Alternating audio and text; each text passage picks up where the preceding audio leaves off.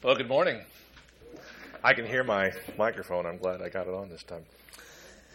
If you want to open your Bibles to the book of Luke, chapter 24, Luke 24.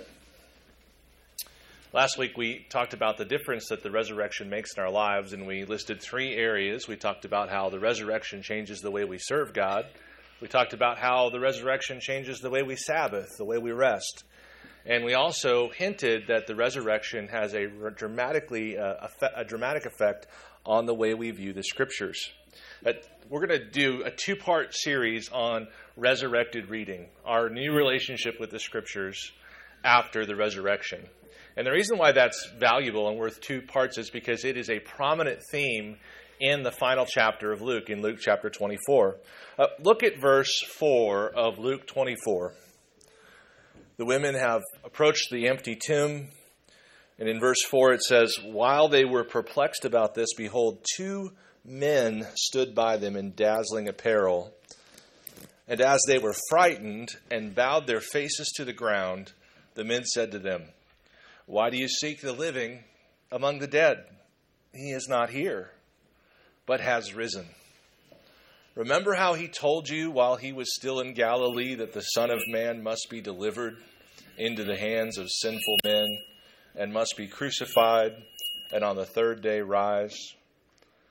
Now, this is the key point. And they remembered his words. Look at verse 25 of Luke chapter 24. This is taking place in the middle of the road to Emmaus story. Jesus is joining a group of disciples departing from Jerusalem, headed to the town of Emmaus. They're talking about how they're disappointed.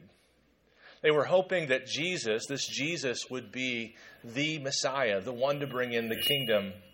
Jesus is walking alongside them, but his presence, his appearance is hidden from them. They don't know who he is. They're saying how disappointed they are. And Jesus says, O foolish ones, verse 25, O foolish ones, and slow to believe, all the prophets have spoken. Was it not necessary that the Christ should suffer these things and enter into his glory?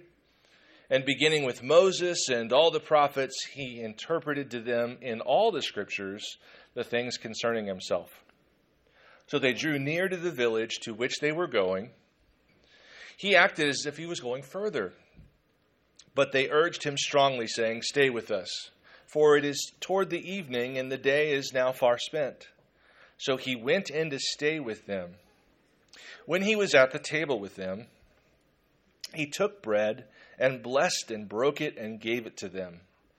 And their eyes were opened, and they recognized him, and he vanished from their sight. They said to each other, did not our hearts burn within us while he talked to us on the road, while he opened to us the scriptures? Look again at verse 44. This is a third appearance of Jesus to the disciples. Notice again the role the scriptures play. Verse 44 Then he said to them, These are my words that I spoke to you while I was still with you that everything written about me in the law of Proph- Moses and prophets and Psalms must be fulfilled. Then he opened their minds to understand the scriptures and said to them, Thus it is written, that the Christ should suffer and on the third day rise from the dead, and that repentance for the forgiveness of sins should be proclaimed in his name to all nations, beginning from Jerusalem. You are witnesses of these things. And behold, I am sending the promise of my Father upon you. But stay in the city until you're clothed with power on, from on high. So, on three separate occasions, all taking place on Resurrection Sunday, the risen Christ makes the scriptures come to life. On three separate occasions, you see the disciples of Jesus have a new relationship with the scriptures somehow, somehow, as a result of the resurrection. Now, I want to just review kind of the doctrine of the scriptures and our relationship with the scriptures. And I want to start by just reminding ourselves that our hearts, apart from Christ, are totally naturally blind. Proverbs 4:19 declares, "The way of the wicked is like darkness. They do not know what makes them stumble." Psalm 82 5 says, They do not know, nor do they understand. They walk about in darkness. Ephesians 4:18 speaks of the Gentiles. It says, having their understanding darkened, being alienated from the life of God because of the ignorance that is in them. So that's the, just a baseline kind of let's start here. We are, apart from Christ, naturally blind. We are, apart from Christ, uh, stuck in an ignorance that is actually indwelling. 2 Corinthians 3, well, 2 Corinthians 3 is kind of your go to chapter if you want to understand uh, the relationship between the human heart and the scriptures. Verse 14 of 2 Corinthians 3 says that the hearts, the eyes, the hearts in the, the, the, the eye hearts, the heart eyes of the Jews were blinded because of their unbelief. You know, Romans 1, the classic text about indwelling sin and about the relationship with sin and creation, it says that although they knew God, they did not glorify him as God, nor were thankful, but became futile in their thoughts, and their foolish hearts were darkened. Professing to be wise, they became fools. So let's just start there. Baseline the human heart is a dark place. If you follow your heart, it's like following a blind person into traffic.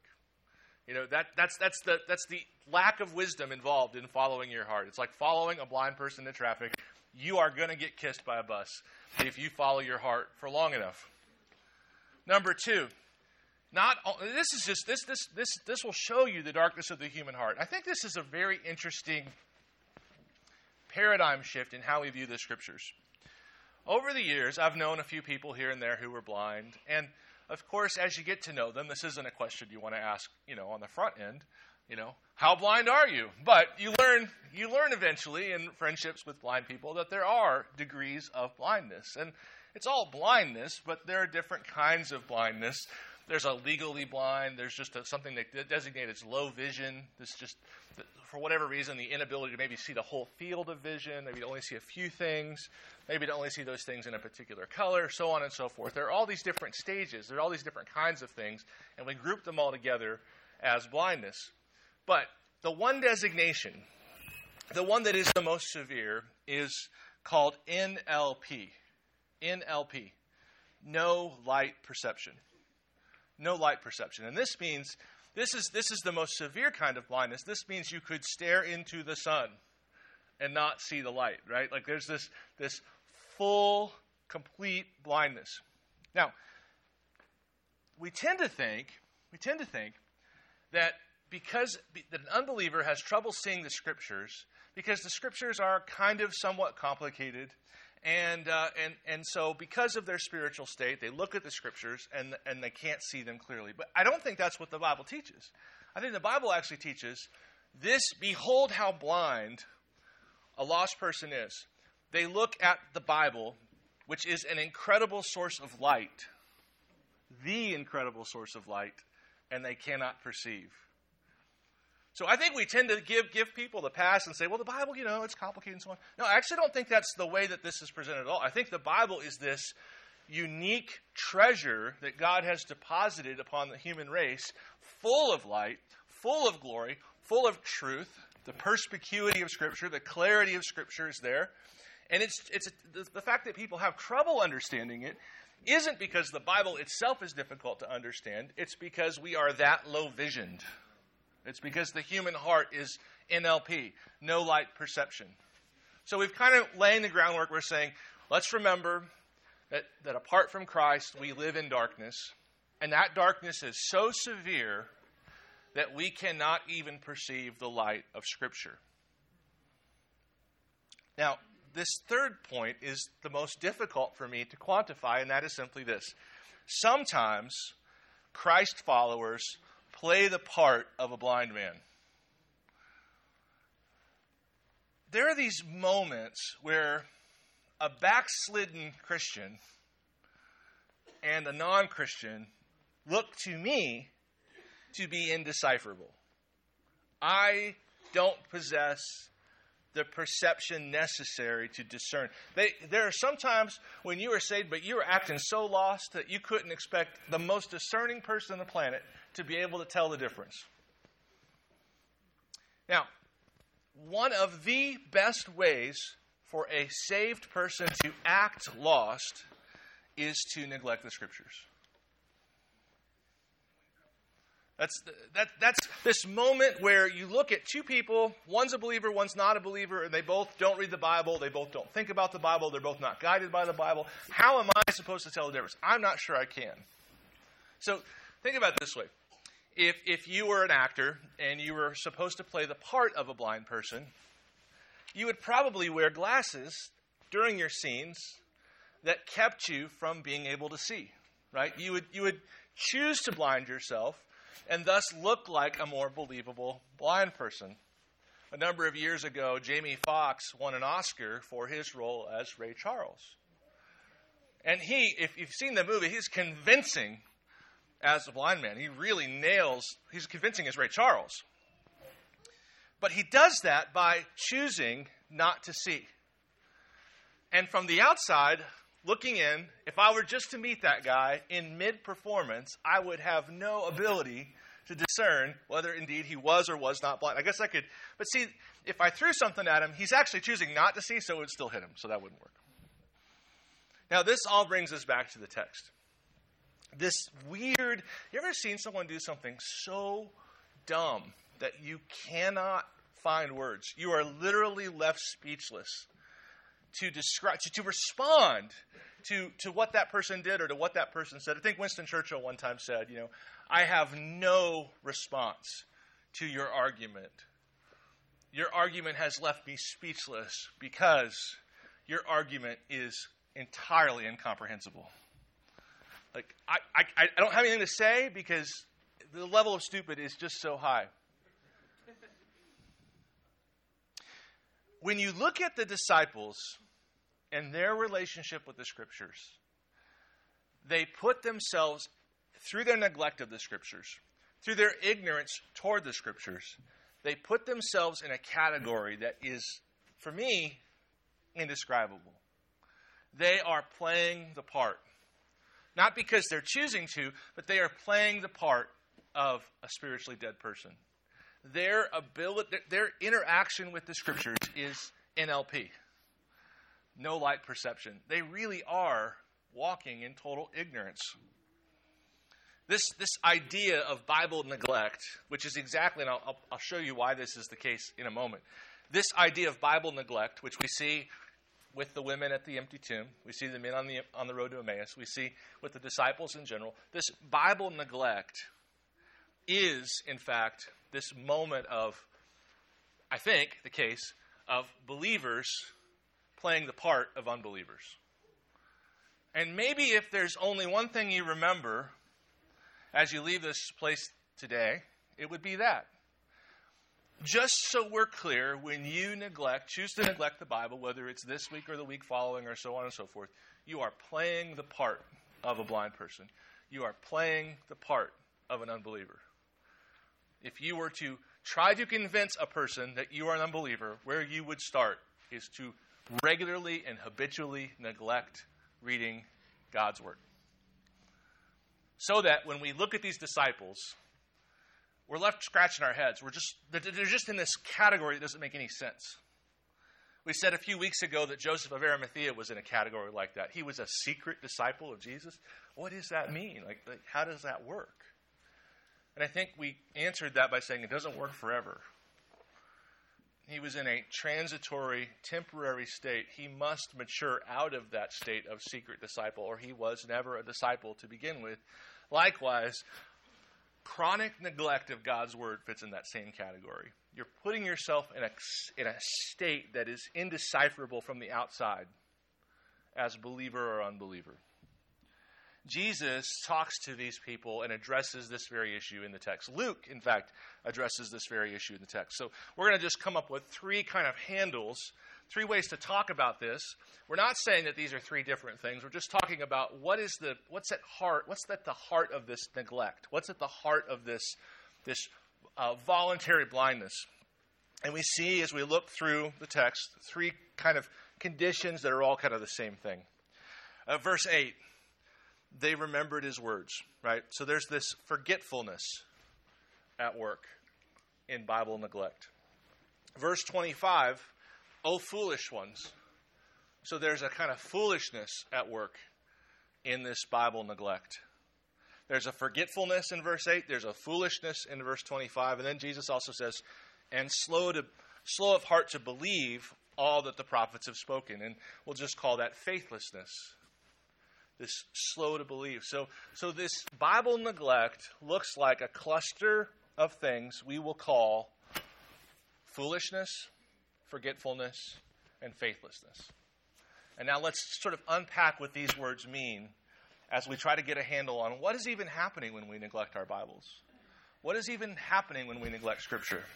Well, let's talk about forgetfulness first.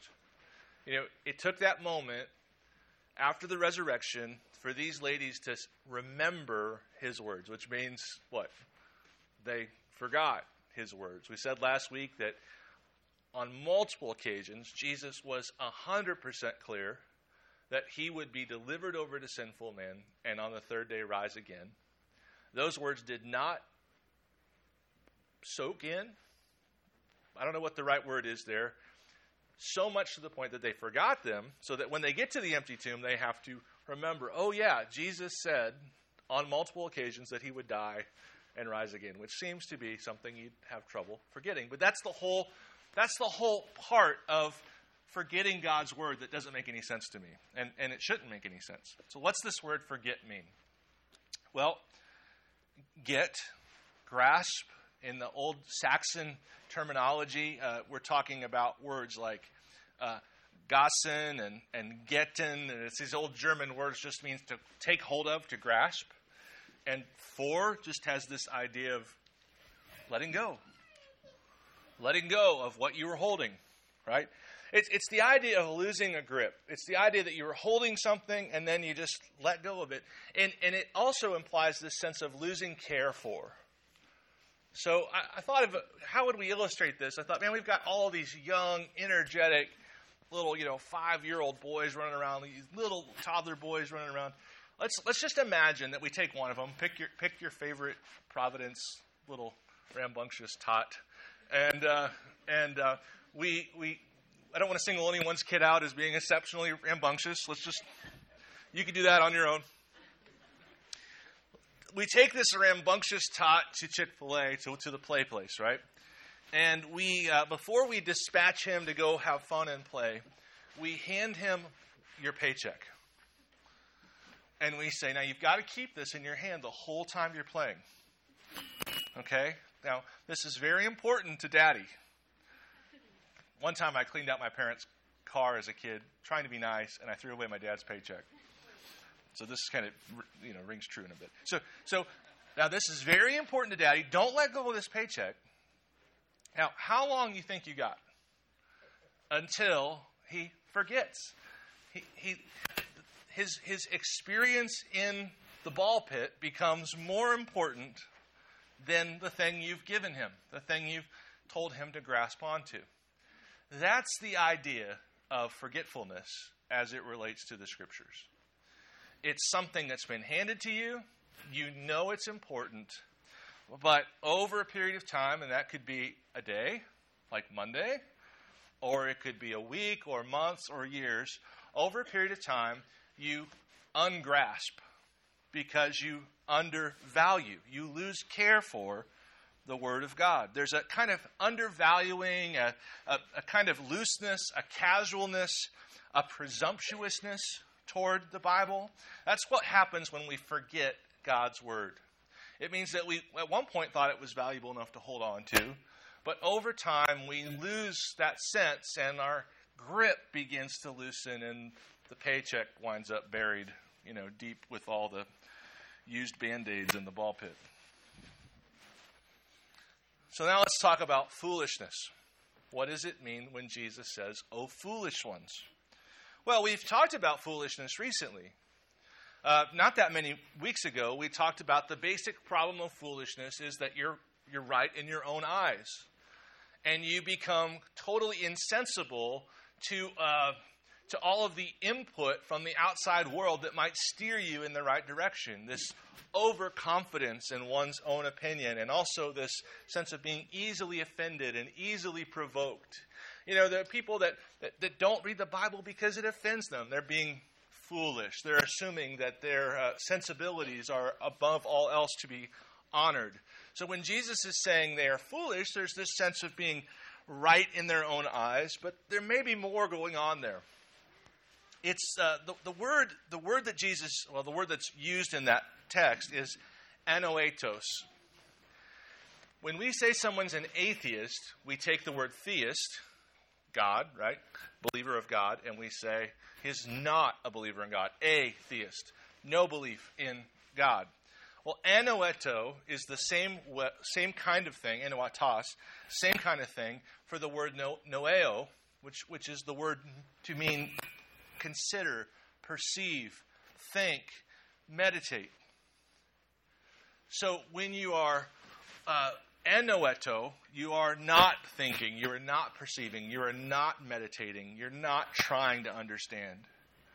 So, as it pertains to the relationship with the scriptures, it seems like what Jesus is saying when he calls them, "O foolish ones," is that they've got their brain. So, these are the three problems. These are the three issues. We are forgetful, we are foolish, and we are faithless. Now, one last thing about being faithless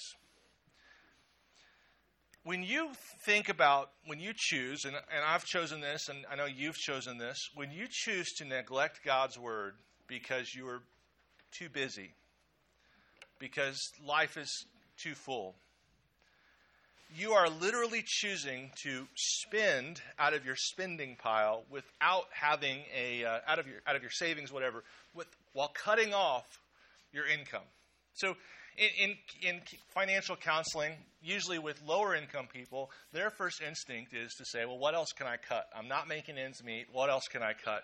And that's everybody's instinct, of course. But when you begin to look at their, their, their, their finances, you realize it's not really uh, an expense problem. They're not overspending per se, they're just under earning. They just have an income problem. They don't really have an expense problem, they have an income problem. Friends, most of us have an income problem when it comes to the scriptures. We have very full lives. We have so many opportunities at this particular moment in history in this particular country. Uh, my goodness, we have so much to do, so much to be accountable for, so much to be responsible for, so many opportunities. Men, you may t- uh, disagree with a few of these, but you know the average American man is just responsible for an incredible amount of particulars. Women, same for you. You're responsible for an incredible amount of particulars. There used to be, we used to have servants to do all this stuff. If you were, if you were this level of wealth and this level of responsibility, you'd have a bunch of people doing this stuff for you. You didn't have to be an expert in all these different fields. Now we assume this sort of multi competency that we must be good at everything, that we've got to have our hand in a million pies. And to talk about that is another conversation. The point is this very few individuals with all that going on are going to the scriptures in the way they ought to, to receive the truth and the light and the power they need to manage and to live in all this abundance. So that we don't have an expense problem. We've got all sorts of good things to spend our money. scriptures in like we ought to. So these three attitudes together, I think, discuss the terrible place where we find ourselves when we neglect God's word. We're being forgetful toward the scriptures. We're, we're, we're just sort of not cherishing them, not valuing them. We're being foolish. We're, we're seeing our own opinions as ultimate and primal. Uh, we see we're being faithless. We're, we're seeing the natural world over uh, anything else, over the, over the supernatural world. Now, if you flip those three things, you've got a really healthy description. You've got a good description of what a healthy relationship with the scriptures look like? Okay? So let's just take forgetfulness, for instance. What if we did the exact opposite of that? Well, we would cherish God's word. That would be the attitude, right? We would cherish God's word. It'd be valuable to us. And what would be the action to accompany that attitude?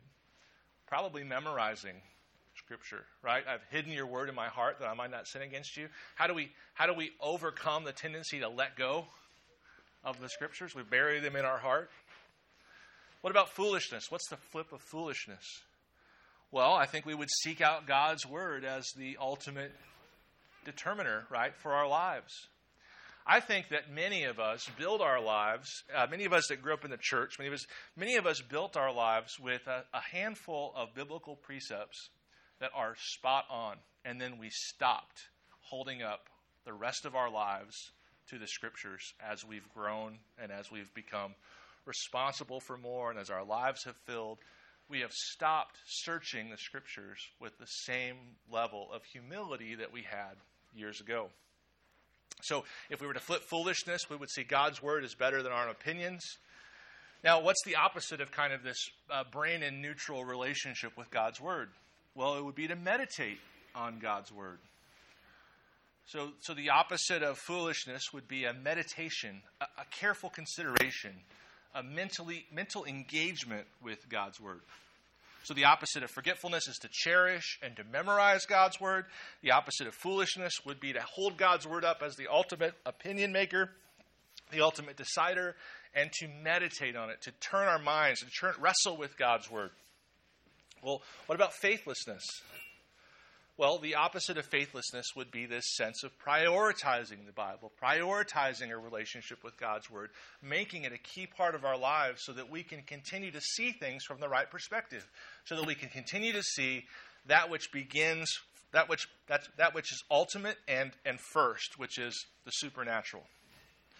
So if we were to wrap all this up into a relationship with God's Word, some texts would come to mind. For instance, Psalm 119.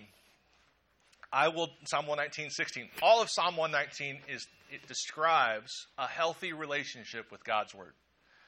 But if you were to go on your own this week and say, I'm going to break Psalm 119 up into three days or so, and I'm going to just study it, I'm going to try to meditate on it, what you would see are these three things I've talked about this sense of prioritizing God's word, this sense of cherishing God's word. I will memorize God's word, I will meditate on God's word you'd see this robust relationship personified in Psalm 119. But just as an example, Psalm 119, 16. I will delight in your statutes. I will not forget your word. I will delight in your statutes.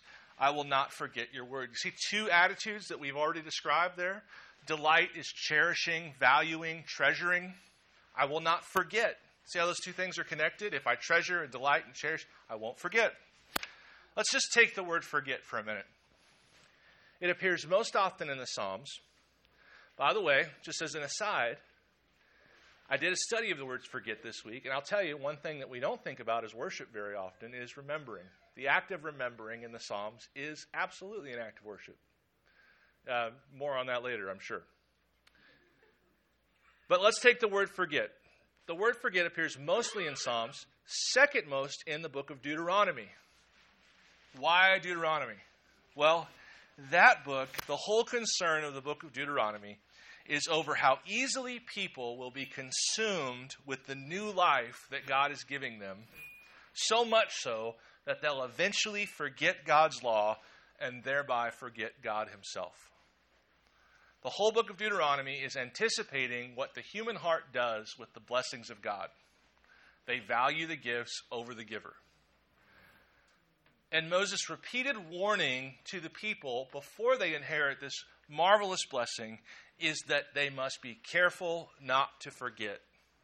They must be careful not to forget God. They must be forget, careful not to forget God's word. Just plucking one uh, verse out of all of these forget verses in Deuteronomy.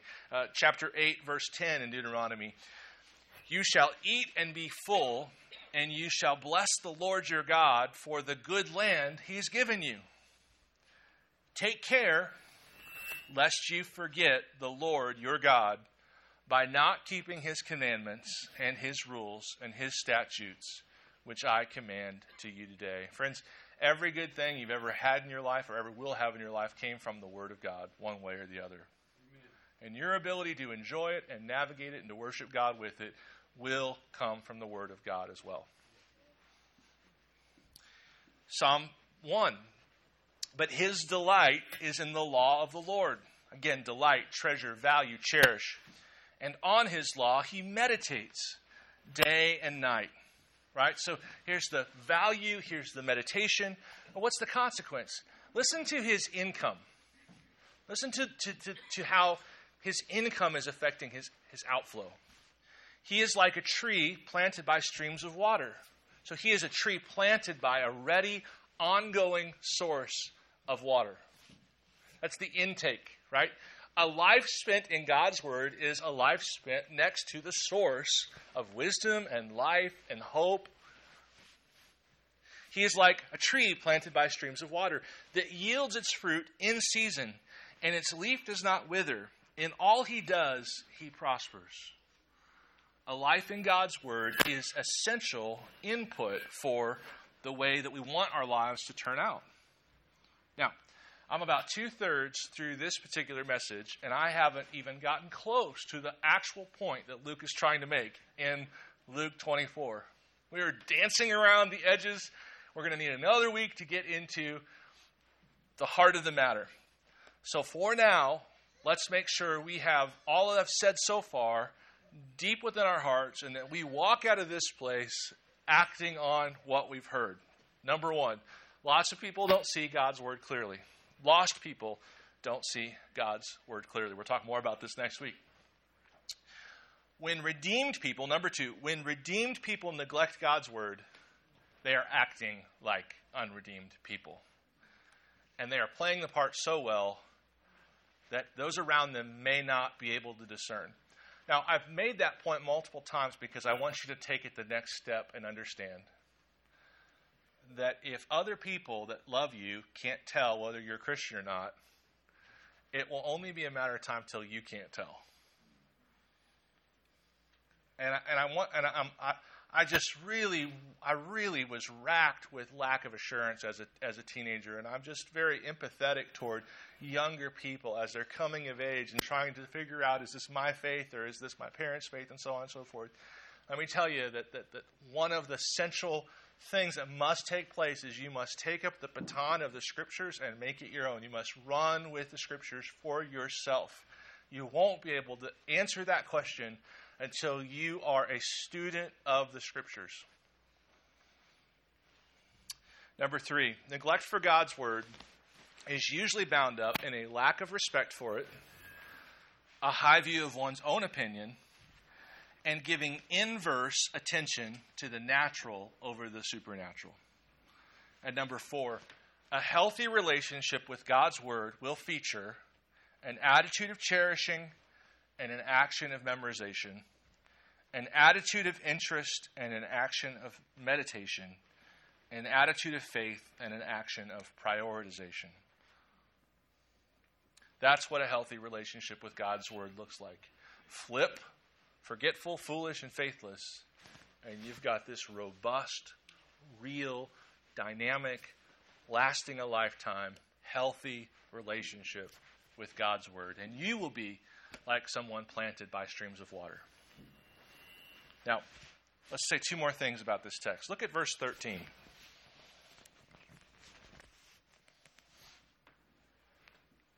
That very day, two of them were going to a village named Emmaus, about seven miles from Jerusalem.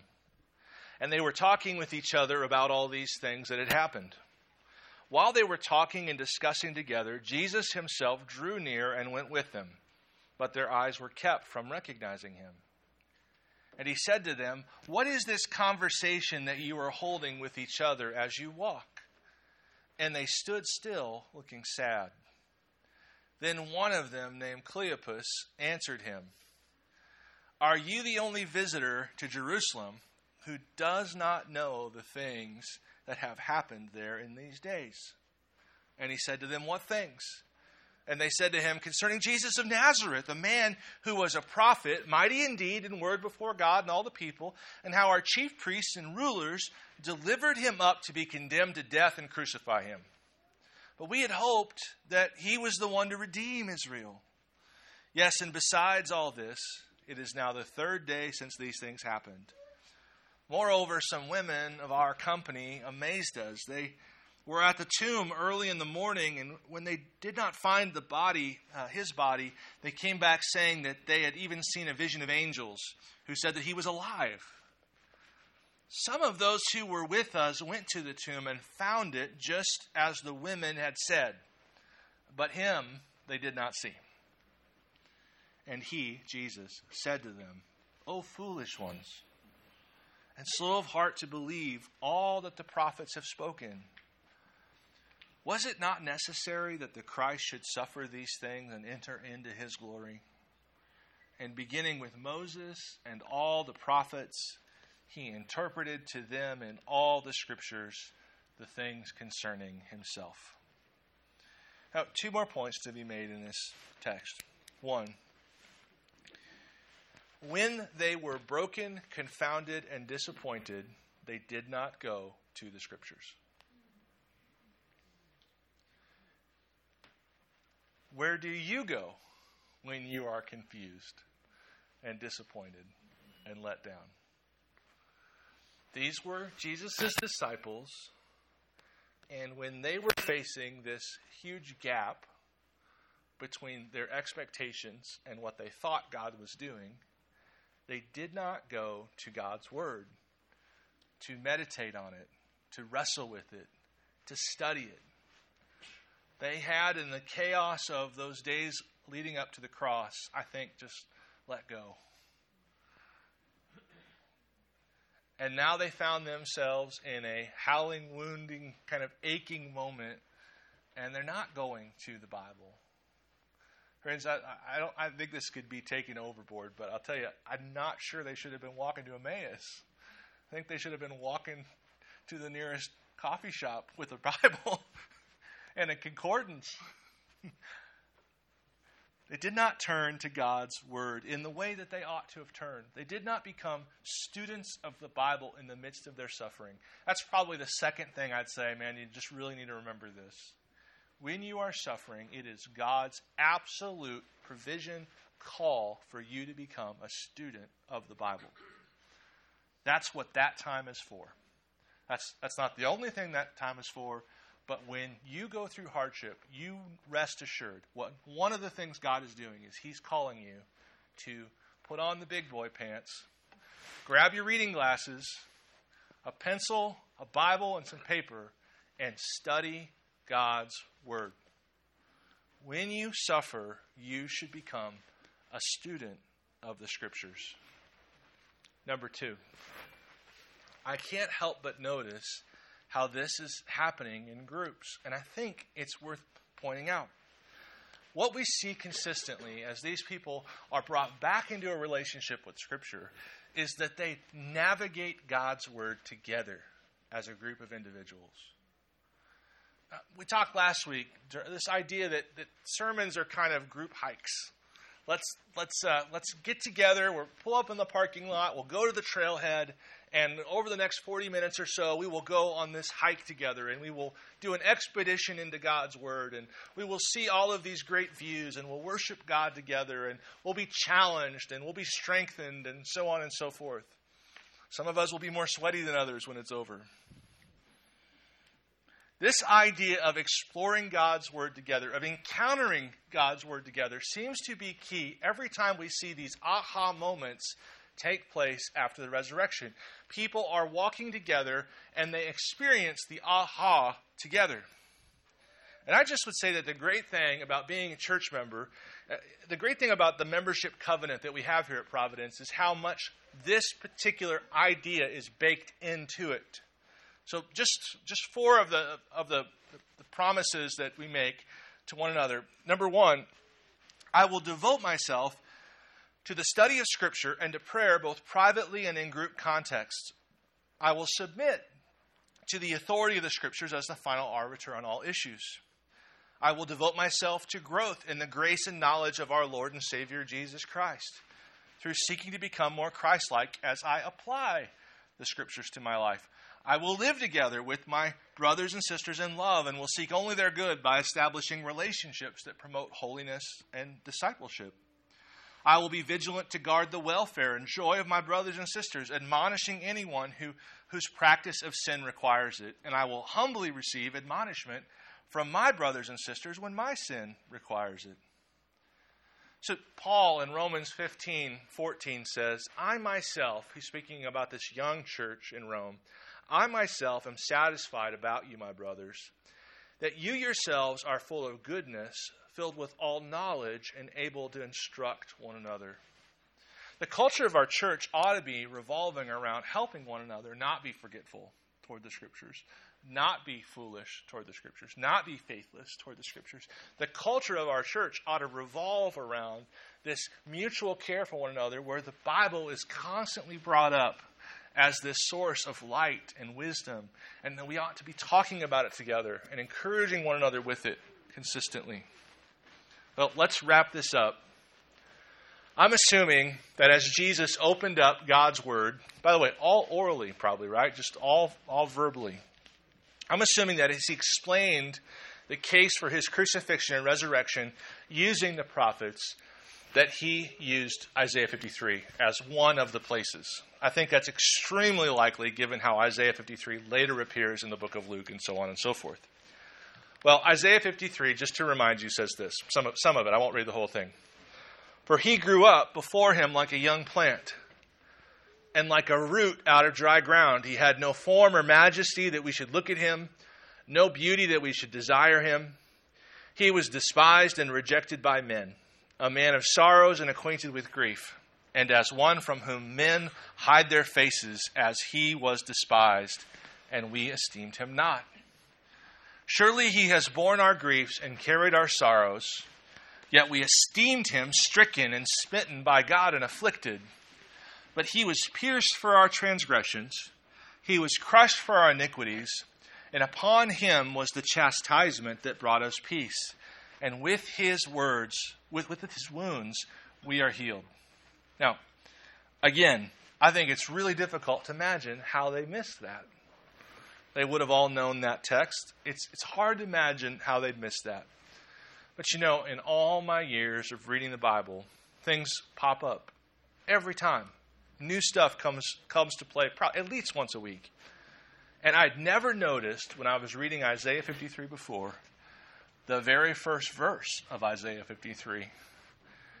Who has believed what he heard from us? And whose and to whom has this message been revealed by the arm of the Lord? as Isaiah goes to write this marvelous, detailed, precise prophecy about the coming Messiah, he knows first and foremost the first thing is that people are going to be slow to believe what he'd written. People aren't going to cherish this prophecy like they ought to. They're not going to churn it over in their minds like they ought to. Who's going to believe this? Isaiah says. Who's God going to actually reveal this to? We'll talk more about that next week. I also failed to see the connection through all this to Isaiah 53, verse 6. All we like sheep have gone astray. We have turned everyone to his own way. Well, isn't that what we're just talking about when we're talking about forgetfulness and foolishness and faithlessness? All we like sheep have gone astray. Each one has turned to his own way. Isn't that exactly the reason why we don't hear God's word? Isn't that exactly the reason why we don't see the light of God's word? Why we neglect a relationship with God's way? Is that God's word is that we're sheep and we go our own way? We go the way we want to. We see we see things the way we want to see them. But verse 6 continues. But the Lord has laid on him the iniquity of us all. The Lord has laid on him the iniquity of us all. Today we had a mostly practical conversation about our relationship with God's Word. But the gospel is still central. Because in our haughtiness and in our undervaluing of this incredible thing, God's Word, we've sinned. In fact, we've demonstrated our sinfulness, which is the tendency to prioritize everything above God. And Isaiah 53 in the gospel says, This very iniquity, this very sin of seeing ourselves as supreme over God's word, this very sin was laid on the perfect one. So that Jesus is the only human to have ever lived that had a perfect relationship with God's word, that cherished it as he ought to have cherished it, that obeyed it as he ought to have obeyed it. And he bore on the cross your sin of neglect, your sin of a low value of God's word, your sin of actually like saying and believing that whatever else is happening in your day is more important than the word of God. All of that was put on Jesus. And he bore God's wrath against that, but not only bore God's wrath against that, but delivered his righteousness to everyone who walks with him, so that the gospel remains central and this table remains a central reminder. Verse 11 of Isaiah 53 says, Out of the anguish of his soul he shall see and be satisfied. By his knowledge, shall the righteous one, my servant, make many to be accounted righteous, and he shall bear their iniquities. So, this all once again lands on the work of Jesus, not only to pardon us for, again, yet another sin we find, but also to give us hope of growth and change, that we would actually begin to relate to the Scriptures the way that He related to the Scriptures. Paul says in 1 Corinthians, For I have received from the Lord what I also delivered to you that the Lord Jesus, on the night when he was betrayed, took bread, and when he'd given thanks, he broke it and said, This is my body, which is for you. Do this in remembrance of me. In the same way, also, he took the cup after supper, saying, This cup is the new covenant in my blood. Do this as often as you drink it in remembrance of me. For as often as you eat this bread and drink this cup, you proclaim the Lord's death until he comes. Let me pray for us. Lord God, what an incredible gift you've given us with your word. Our lack of love for it has nothing to do with the way it was written, with the way it was composed, with the historical context, with our ability to study. Our lack of love for your word is everything to do with our hearts valuing darkness over light. Our lack of loving your word has everything to do with our own sin. And so we are so thankful for the cross of Christ, upon which he received the punishment for our sin and gave to us his righteous love for God's word. Jesus, I pray that uh, this week in in the hearts of those who've heard this message, this week, Lord, they would feel the righteous love of the Bible that comes from Christ bubbling up inside. They would they would see, Lord, even if it's just this this I should read the Bible. I, I, I ought to spend some time. Lord, even that, Lord, help them to see that is you coming to them and giving them a little bit of light, a little bit of a desire, Lord. Help them by faith to seize on it. God, make us people of your word. When we suffer, let us become students of your word. When life is good, let us become students of your word. Bless this time. In Jesus' name we pray. Amen.